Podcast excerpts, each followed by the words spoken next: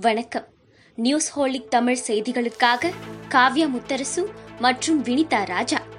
இன்றைய செய்திகள். சென்னை மாநகராட்சி கொரோனா தொற்றை கட்டுப்படுத்த பல்வேறு முன்னெச்சரிக்கை நடவடிக்கைகளை எடுத்துள்ளது. கட்டுப்பாடுகளை விதித்துள்ள மாநகராட்சி இதை மீறுபவர்களுக்கு அபராதம் விதிக்கப்படும் என்றும் எச்சரித்துள்ளது. கொரோனா பரவல் மீண்டும் அதிகரித்துள்ள சூழலில் சென்னையில் பொது இடங்களில் முகக்கவசம் அணியாவிட்டால் இருநூறு ரூபாயும் தனிநபர் இடைவெளியை பின்பற்றாவிட்டால் ஐநூறு ரூபாய் அபராதமும் விதிக்கப்படும் என மாநகராட்சி அறிவித்துள்ளது. தமிழகத்தில் கொரோனா பரவலை தடுக்க தீவிர நடவடிக்கை எடுத்து வருவதாகவும் இந்த முயற்சியில் பலன் கிடைக்காவிட்டால் இரவு நேர ஊரடங்கு அமல்படுத்தப்படும் என்றும் அரசு அறிவித்துள்ளது.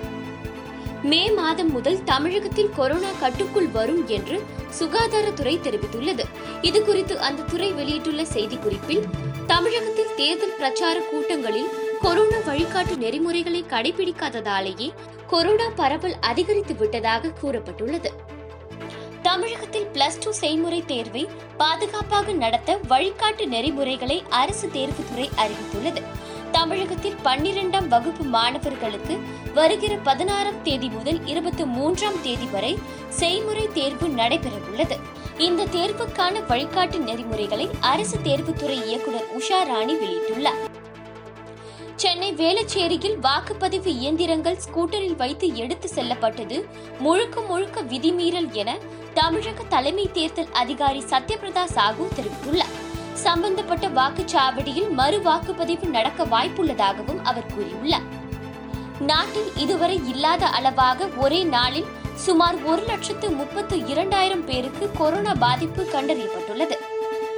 நான்கு கோடியே முப்பது லட்சம் முறை செலுத்தும் கொரோனா தடுப்பு மருந்து இருப்பில் உள்ளதாக மத்திய நலவாழ்வுத்துறை அமைச்சர் ஹர்ஷ்வர்தன் தெரிவித்துள்ளார்.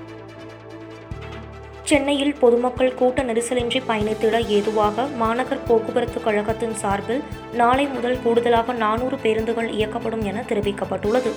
கொரோனா பரவலை தடுக்கும் நடவடிக்கையாக பேருந்துகளில் இருக்கைகளில் மட்டுமே பயணிகளை ஏற்றிச் செல்ல அனுமதிக்கப்படும் என்றும் நின்று கொண்டு பயணிக்க அனுமதி இல்லை என்றும் அறிவிக்கப்பட்டுள்ளது. ஸ்டெர்லைட் ஆலை அருகே ஏற்றுமதி பொருள் கிடங்கில் தீ விபத்து.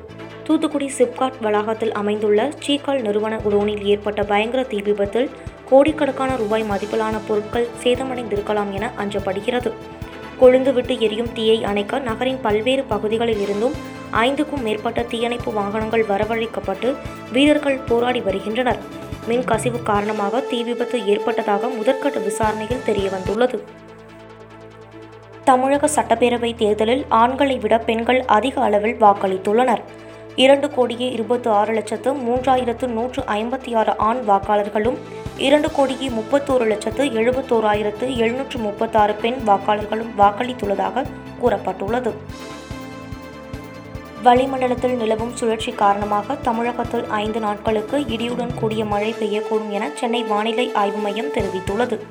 மேலும் மேற்கு தொடர்ச்சி மலையை ஒட்டிய மாவட்டங்கள் தென் மாவட்டங்கள் மற்றும் வட தமிழக உள் மாவட்டங்களில் ஐந்து நாட்களுக்கு இடியுடன் கூடிய மழை பெய்யக்கூடும் என்றும் ஏனைய மாவட்டங்களில் பெரும்பாலும் வறண்ட வானிலை நிலவும் என்றும் சென்னையில் இரு நாட்களுக்கு வானம் ஓரளவு மேகமூட்டத்துடன் காணப்படும் எனவும் தெரிவிக்கப்பட்டுள்ளது.